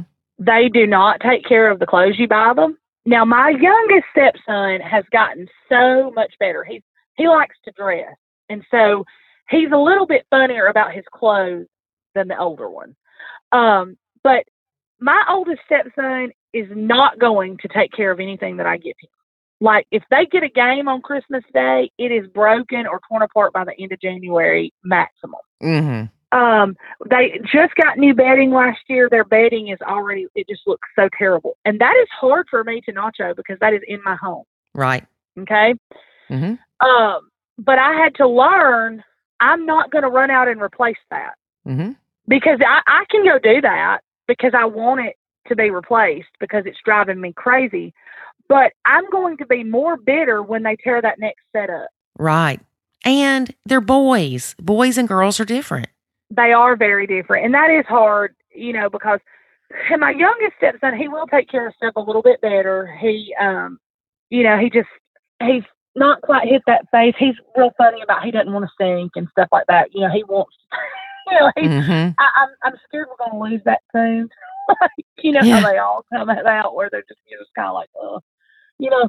Um, and I know some of that just from being around boys, but I also know that some of it is how you were taught to value things at a young age. Right. And so I try to be very particular with my girls. I mean, we still don't keep up with every little, oh, Barbie clothes are my nemesis right now. You didn't have a girl, so you just don't no. know. But Barbie clothes trying to keep up with those tiny little shoes and trying to keep up with the tiny little purses and all that. Right now, I'm just like, oh, and we have to change those Barbies 372 times a day. Um, but I attempt to keep all of that Barbie stuff together as best I can because I want to illustrate to them this is how we take care of those things. Mm-hmm. And hopefully, over just living that way, it will do like it did for me and it will just be become part of your nature. Um, they don't have to be just like me. I mean, I, am not one of those moms that wants my children to be like clones. Um, picking up a throw pillow won't bother me if they learn to do that. Uh, but, Yes. but I have to just take a step back and realize I did not rear them to take care of their things a certain way. Mm-hmm. I didn't rear my stepchildren to do that. So Right. my end goal with them is not for the. Is I shouldn't even have an end goal. You know, Yes. Yes. Repeat that again. I shouldn't even have an end goal because Right. my goals are about raising my children, not my stepchildren. So if Mhm. my stepchildren never take care of the th- of the thing we buy them, and they walk around looking semi ready, and let me tell you, that is hard for me because I, especially like when we go out to eat or go to church or anything like that, it is very difficult for me to bite my tongue off when my oldest stepson walks out the door on Sunday morning looking like he rolled around in his Sunday bed. Mm-hmm. I'm just like, really? I mean, it's 74 degrees outside. He looks like he's going to enter, he's going to like try out for the band Nirvana because he's got on a. a I'm serious, and, and I'm just like, you've got on a flannel. We live in Alabama. There's about three days out of the year you need to wear that. uh huh. You look like you have just put a hole in your brand new J. Crew dress pants, but I'm gonna keep my mouth shut. Uh huh. And I mean, there are times I have to bite my tongue off. Yes. Mhm. And I especially have to bite my tongue off when he cusses at me. oh no, no, no. I have to like really. So I always now, and and I will say to him if like my husband's out there, like I'm not saying I'm not speaking to you that way. I would appreciate if you not speak to me that way. And Mhm. something else I learned to do with them, and a lot of people are going to disagree with this, and maybe this won't work in your home, but I've had tremendous success with this with my youngest stepson. Instead of telling him what he want, what I want him to do, I just kind of ask, "Hey, would you come bring that laundry hamper in here and pour that into my washing machine for me?" That makes the world of difference. I had talked about that on a podcast previously. Just by me saying, Hey, can you help me? Instead of saying, Mm-hmm. Hey, unload the dishwasher because that's your job and da da da da. Or Right. just saying, you know, if I just said, Hey, can you help me and unload the dishwasher while I fix supper? Or something like that, you would not believe the difference. it does, it has it has worked wonders. Now it does not always work. It, it even Right. works with my oldest stepson a lot with me. It does Mhm. not work as much for their dad for some reason. He has to be more authoritative, and maybe they're just speaking that with him. I don't know. Um, but like with my youngest stepson, it has just worked tremendously well for me to just say, "Hey, could you please put your clothes away?" And like my my husband's pretty funny about like things, and so a lot of times he'll like a bomb went off in his bedroom before like maybe 45 minutes before dad gets home and he's got his papers all spread out and he's finishing his work up for the day or whatever and i might just go in there and say hey i just want to remind you dad gets home in 45 minutes. He Mhm. knows his dad expects to see that room clean when he walks in. I don't need to tell him 22 times Right. Let's address this though, because you nacho, but that's something you do not nacho because it works for you. You get a Yeah. response from him. He doesn't ignore you. He doesn't disrespect you. You Mhm. just, hey, look, I'm helping you out, dude. I don't want you to get fussed at by your dad. Your dad will be home shortly. Yeah. And, and I don't do things that would be like demeaning to my husband. Like I don't like allow him to get out of punishment or something and be like, "Don't Mhm. tell dad this" or anything like that. Right. But I mean, I might give him a reminder. My youngest stepson, we have like kind of a joke, like he never knows what time it is or what day it is. We're all, especially since he's been homeschooling, I was like, we got to start doing the date every day. Um, but he, like, you know, sometimes he'll be like, it's Saturday. I thought it was Wednesday, and you know, and I'm like, no, baby. But he he will lose track of time quite easily sometimes. And so if I just go in there and say, but hey, if he chooses not to be, I might say, hey, Dad's going to be home in 45 minutes. And then that's kind of like his, like, he might think, ooh, I need to get done anything I got to get done. I better get this room picked up or whatever. I don't even have to give a command. right. You're not going back in going, I told you 15 minutes ago your dad will be here soon. No, I don't do that. And I'll tell you what has really helped is in the moments when, like, you know, like if have you ever like just all of a sudden somebody calls you and they're coming over and you're like, oh my gosh, everybody do your part, throw everything in the laundry basket, get everything picked up. Put everything in the closet. in those moments when I am having to dish out commands, maybe there's a better response, I think, because I've changed the way that I've spoken in other Mhm. times. You know, like like if he he knows if I'm like just go do this, that I've probably got like a reason behind it. Like I'm probably not meaning it like Mhm. But it has, it has changed a lot for us, for me to learn to do that. And I'll tell you, sometimes like you have to remind yourself because you're like, gosh, I'm like a parent. And then you're like, wait a minute, but I'm not. And right. would I tell my best friend's child to go clean their room? Nope. No. Mm-mm. Well, and two, I look at it like this nobody likes to be told what to do. So True. asking is so much better for anybody. And especially with a kid that, you know, maybe your kids help you or the stepkids help you because you're a woman asking for help versus their dad saying, Hey, can you help me? And they're like, uh, you can do it yourself. Whereas you, it might be, you know, almost the chivalry of, you know, I'm helping her kind of thing. Whether they even realize it or not, that may be part of what's driving them to be more apt to help you. Well, and my youngest stepson, words of affirmation are a real big thing for him. And he has learned, I think, that like, so when he, like, if I say to him, can you go and bring the laundry basket and pour it into the washing machine? He will go do that because he really enjoys me saying, thank you. You were such a big help to me. Yes. Like that really matters to him. And now I mm-hmm. know when you nacho, in certain relationships, you don't worry about how the child receives like love or affirmation or any of that. And I get that, like, because hey, I'm kind of there with my oldest stepson. I still try to be kind, but like, I'm not actively seeking connection with him at the moment because there's things that he needs to work through in his own self and he, he needs some help right now. And so our goals with him are very, I mean, and I do have some goals there. I I mean, he has to be safe to be around my children, to Right. be able to interact with him. So I think that's very different. But with my younger stepson, I'm able to have a different relationship. And so I am able to feed things that he might need, if that makes sense. So Yeah. because I'm capable of doing that. And you might be the same, especially with your one that looks at you as a friend, because you might be able to say, Hey, you did a great job today, buddy. And that might really matter to him. Mm-hmm. And it may have just been five seconds where you saw, you know, something or whatever. Um, but to him, it may really matter and it may strengthen a connection that he has with you. Um, some kids, that doesn't matter to them. They don't care, you know? Um, Mhm. Because that's not their love language. Right, it's not their love language, and some of them have been told that they're perfect their whole life. And I think that sometimes we we allow our children. And hey, I, I look, I love my kids. I'm a very indulgent mother. Okay, Mhm. but I have to kind of remind myself sometimes, like they're not steering the ship here, Johnny. You Yeah. you got to do that. And Uh-huh.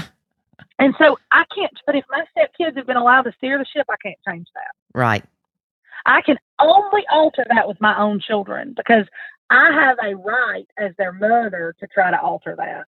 And Mhm. so I think we just have to learn the difference. Sometimes I almost think it would be easier if the word mom was not in the title, stepmom. Yes. Yes. I've talked about that, but I can't think of a different word I know. other, other than my dad's wife. Yeah.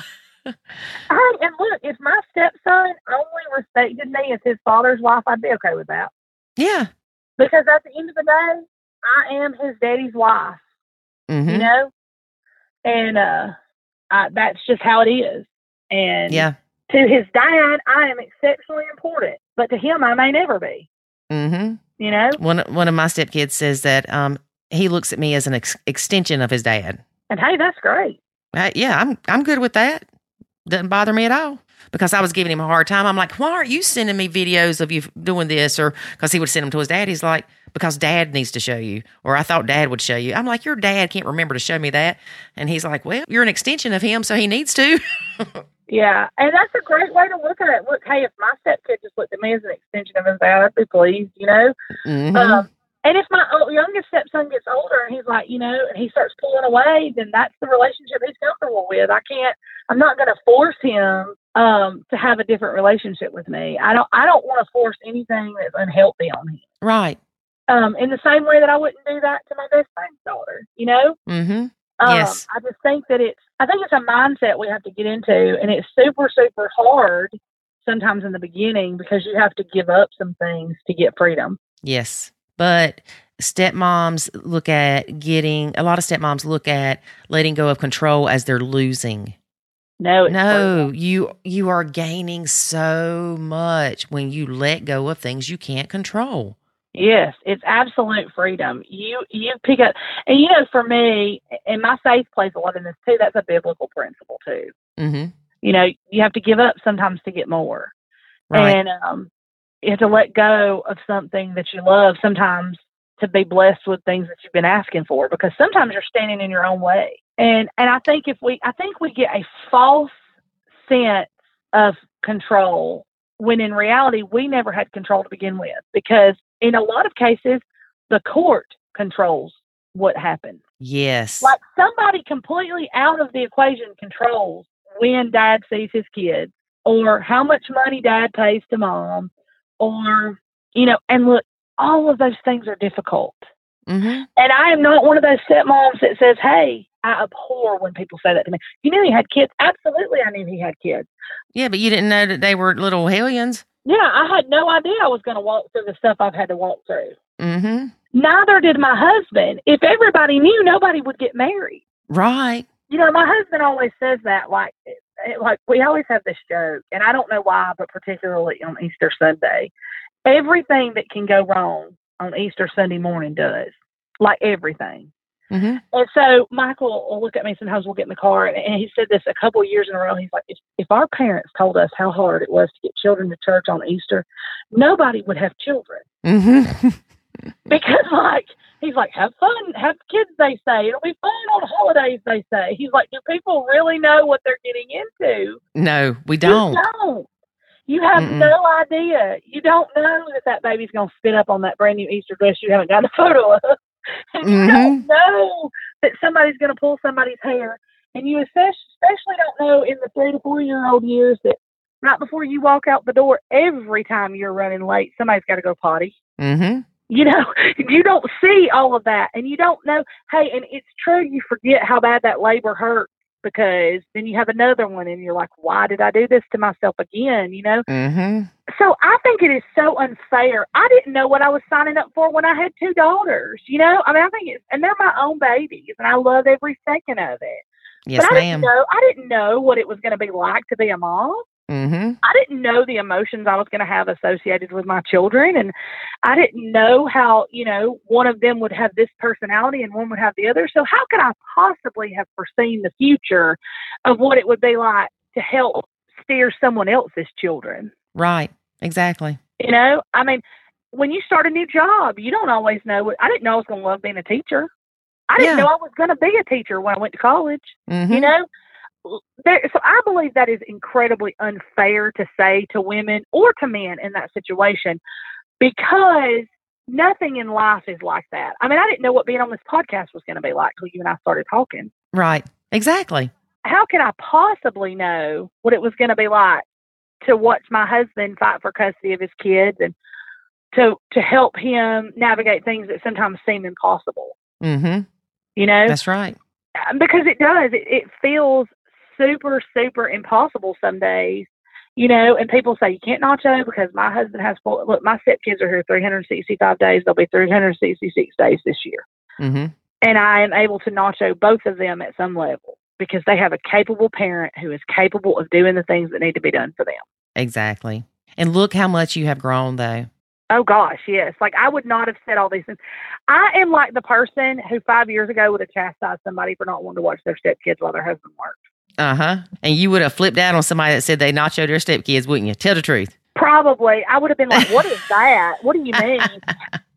but now, what mine, I, didn't. I wasn't like that very long because of circumstances that happened, not because I just naturally am so great and picked up on it so fast. Mm-hmm. Um, Yeah. If that makes sense. Like things happened that caused me to have to pull back because I needed emotional space. Yeah. That's why a lot of people don't get nachoing because they don't need to at this point in time. Yeah, and I think it's really easy sometimes to not see where you might be going wrong in an area because I have done things genuinely out of the kindness of my heart, like with all of the best intentions, when I still should have done nothing at all. Mm-hmm. I mean, have you ever done that? You're like, Yes, I ma'am. totally just bought, you know, my stepkid something for their birthday or something. I mean, I, you know, and I think we have to get to a point where we're like, look, it's not personal. If they hate the things I buy them, so be it. Mm-hmm. That's right. You know, Right. If they hate what you buy them, then your options are to not buy them anything else or not have expectations when you give people gifts. that is correct. And and that's hard if you're somebody who really loves to please people. Mm-hmm. You know, like because I'm one of those people that I really like to make people happy. Right. So I have to work extra hard in my own mind to not allow those expectations to swallow me whole yes. Because they Mhm. will. They will swallow you whole. And there are so many facets to this journey that you do not see coming. I did not know my stepson was going to have the level of mental illness that he has. Right. I did not know he would someday be unsafe in situations. Mm-hmm. I did not know, you know, because what my husband's dealing with him with him is way more than teenage rebellion. It's it's a hard road. It's very hard to navigate the mental health system in this country as it is. and anybody that's gone through that knows. But you know what? Even in that situation, I still could not care more than his daddy does. Right. Mm-hmm. So thankfully he has a parent that really cares. You know what I'm saying? Like Mm-hmm. I'm so thankful my husband cares because I see this all the time and I just want to say these people and I've said it and I've seen you type it, other people type it and say, Look, you can't care more than dad does. If she's dressing inappropriately, you can't care more about it than dad does.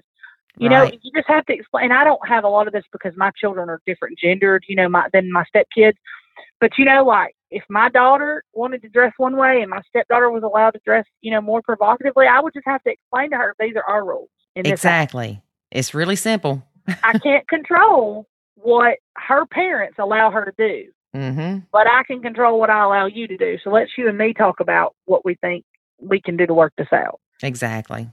So I don't know. I think we just a lot of times we make things way more complicated, and I am not calling anybody else out but myself. Right. Oh yeah. Yeah. Yeah. Yeah. I mean, when I'm telling a stepmom something of uh, you need to step back, that's not your place. Honey, I'm not being a hypocrite. I had to tell myself the same stuff. Yes, and Mhm. so many people won't glean from other people's knowledge. Right. I have been there. I didn't want to hear it either. Mm-hmm. Because you know what? Um, when I was Cinderella meeting my Prince Charming, I didn't take stepkids into account. Mm-hmm. I didn't realize that I was going to be looked at more as the evil stepmother than I was Cinderella. Right.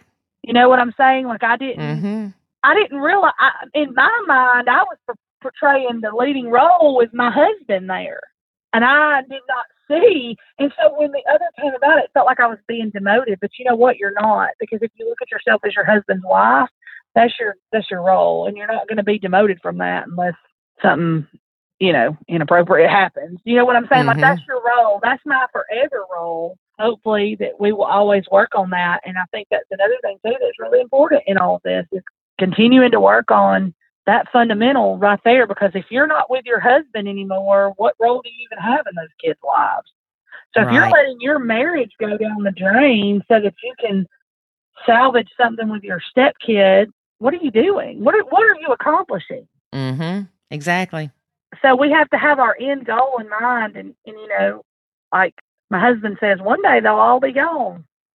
you know, right. all of them, even our own. Like they'll be off doing their own thing, and we have to still care about each other and have a connection to each other. And like you say, when you step back, and, and it's so refreshing if if people will just step back and you watch your husband take care of something, it will make you love them more Yes.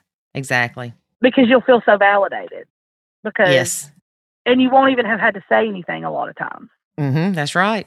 Well, Joni, it has been great having you a guest on our podcast, and we thank you for taking the time to share your story with everybody. Well, thank you. And reach back out to us in about a year, and we'll have you back on and um, see how things are going. Yes, ma'am. Hopefully there'll be a lot of growth. Hope I mean 'cause it's a process, so hopefully I will still be growing and not Mhm. falling backwards. Yes, that's what we all hope for. Yeah. but but we have to remember life in general is like a roller coaster and that doesn't stop when you're a blended family. You just have to learn to go with the flow sometimes Yes, and put your seatbelt on. yes, definitely. Hang on tight. Yep. Well, thank you again. Yes, ma'am. Thank you. Bye bye. Bye bye. David is going to drive me crazy. Well, it'd be less gas I just to use to do that. So I'm telling him what to save the intro under, right? Mm-hmm. And telling you how to spell the person's name. Mm-hmm. and you're arguing with me of what their name is. I know what their name is. I know this person. Well, you spelled Johnny, No, I spelled Joni. J O N I. Right. It's not Johnny. It's Johnny. It's not Johnny. It's Joni. What is J O N? Han. or Joan. It is not. It is. what is J O N? Joan. Oh gosh. Whatever. Yeah. Lori. Johnny is J something. It's J O J-O-N-I. H N N I E is Johnny. So is Joe J O N I. No. Look it up. Who do you know named Johnny that's J O N I? Johnny Eareckson Tada. You're making it up. I'm not. Look it up. Hang on. Can't even find Chrome. it's because I'm looking for Johnny. There we go. I found Chrome. Hang on. It's Joni. Johnny. It's not Johnny. Why don't you type it in like how to say or pronounce Johnny? pronounce J O N I. How to pronounce J O N I. J-O-N-I. It's a 38 second video. Joni. Joni. If it's 38 seconds, so you just listen to two seconds of that. That's all I need to know. is says Joni. And it probably says also pronounce Johnny. Johnny. No, Joni. That's three times. There are those out there. Then it says thanks for watching. It is not pronounced. Thanks for watching. no, it said Joni. Then it said Joni. I'm not arguing Then with it you. said Joni. I know. Oh, here's another one. How to pronounce J O N I, American English, Joni. I know people. You tell me I'm right. You're not right. Tell me I'm right. I know people spell J O N I and it's Johnny. Who? All right. Who do you know? Are we going to argue the rest of this podcast? We might. Who do you know? I told you, Johnny. You don't know that Ty- person? I do know her. You know you don't. I do no, you don't. How do you know him? because she's a radio guest and she's also uh, does a lot of charity work and she's a artist. she was on Johnny Carson. Probably. Yeah, she was. Let me see how she pronounces her name. Hang on. He said Joni. He introduced her as Joni. Well, then he introduced her incorrectly. Hang on. Go to her own website. Listen to her own podcast. All right, let's move past this because you're he, going to said Johnny. you're going to spend the rest of the night trying wrong. to prove you're right, and we can honestly we can go the rest of your life and still prove you're not right. It's Johnny. I thought. You say tomato, I say tomato. all right, You say potato. so I say congratulations to Melanie. Oh, you sure that's her name and not Melanie? No, it's Milani. Oh my gosh. I told y'all he's gonna drive me crazy. You already got me there. Mm. Uh, so anyway, thanks for listening, folks. Sorry no, you had to listen. gotta tell them how to apply for the Sylvia Krakauer scholarship. Are you sure, Sylvia? It's Sylvia. I know you're not sure about Krakauer. You mispronounced it on how many times. I'm sure about Krakauer. now, All right. I am. So if you want to apply, all you have to do is send us a video explaining why you want scholarship. That's it. Just email it or or send Lori an email and be like, hey, I can't email it to you, so send me a link to upload it to you. Now, Yeah. David, I know there's a catch to this. There's always a catch. What's Well, the fine print? The what do they have to do? fine Print is that once you're done with your free month, all we ask you to do is leave us an anonymous testimonial about the academy and your experience. That's, That's it. it. That's all it is to it. And just hey, was it was it good? Was it not good? Was it helpful? Whatever. Just leave a testimonial. That's it. So if you want to apply, send us an email with your video or a link to your video to contact us at nachokids.com. Yep. And the video doesn't have to have your pretty face on it if you don't want it to. Yeah, we know y'all are camera shy. I am too. That's why I'm doing a podcast. and I have a face for for radio. Depends on who you ask. what do you mean by that? Nothing. I didn't say anything. Joni, Johnny. Yeah, you got a voice for radio, Ronnie. don't you? Oh, Rice Ronnie, the San Francisco tree. Risa Ronnie. Yeah, you saying that's how you pronounce Johnny? Oh, so it's Joni? Joni. It's Rice Roni. Joni and Roni. See? That is not accurate. So once we get done here recording, I'm going to show you how Johnny is spelled for some people, even though Joni mispronounces her own name. and then we'll go from there. All right. So I'm done. Done arguing with you. You're done. You're right. Because Joni is from the South. She don't play. She's gonna come up here and tell you a thing or two. Fine, bring it on, Johnny on. Oh, you called her by the right name then, didn't you? Well, that's what she goes by. Uh huh. I mean, you by Lori, that ain't I don't know. name. You asking me if that's what her name really is? What's your name? I'm not telling you. Pudding it's a secret. I know. You go by a fake name. David, don't tell everybody that I'm in the witness protection program. It's supposed to be a secret. There is no way you would ever be put in a witness protection program because you wouldn't even remember what you saw. yeah, I would. you would make it up. You're like, I know I heard him say this. And I'm like, no, that is not what he said. No, you're the one that misunderstands everything. Really? Yeah, I'm the one? yeah. Okay. That's what I said. I know that's what you said. Davad. But you live in a different you don't need to live in a different house. You need to live in a different universe. I agree. That's where you're already at. Yeah. It's All called, right, I'm done. I'm done. it's called arguing with you. Lolo Land. Not showing. Not showing you. I'm done. All right, folks. Join us next week when you hear aggravating Lori say, Man, I am sweating bullets and these skeeters are tearing me up. That's a true story, folks. These Skeeters are tearing me up. All right, we'll see you next week when hopefully Lori or Larai or whatever you want to call her, you know, is in a better mood. So thanks, folks. I was in a fine mood till you started arguing with me how to pronounce the guest's I was in a name that I talked to. I was in a fine mood until you just started talking. I was in a fine mood till you woke up this morning. Eh. I was in a okay. you got me there. Fine mood till you went to bed last night. How far back you want to go? I don't know, but you just said that backwards. How'd I do that? You said I was in a fine mood till you went to bed last night.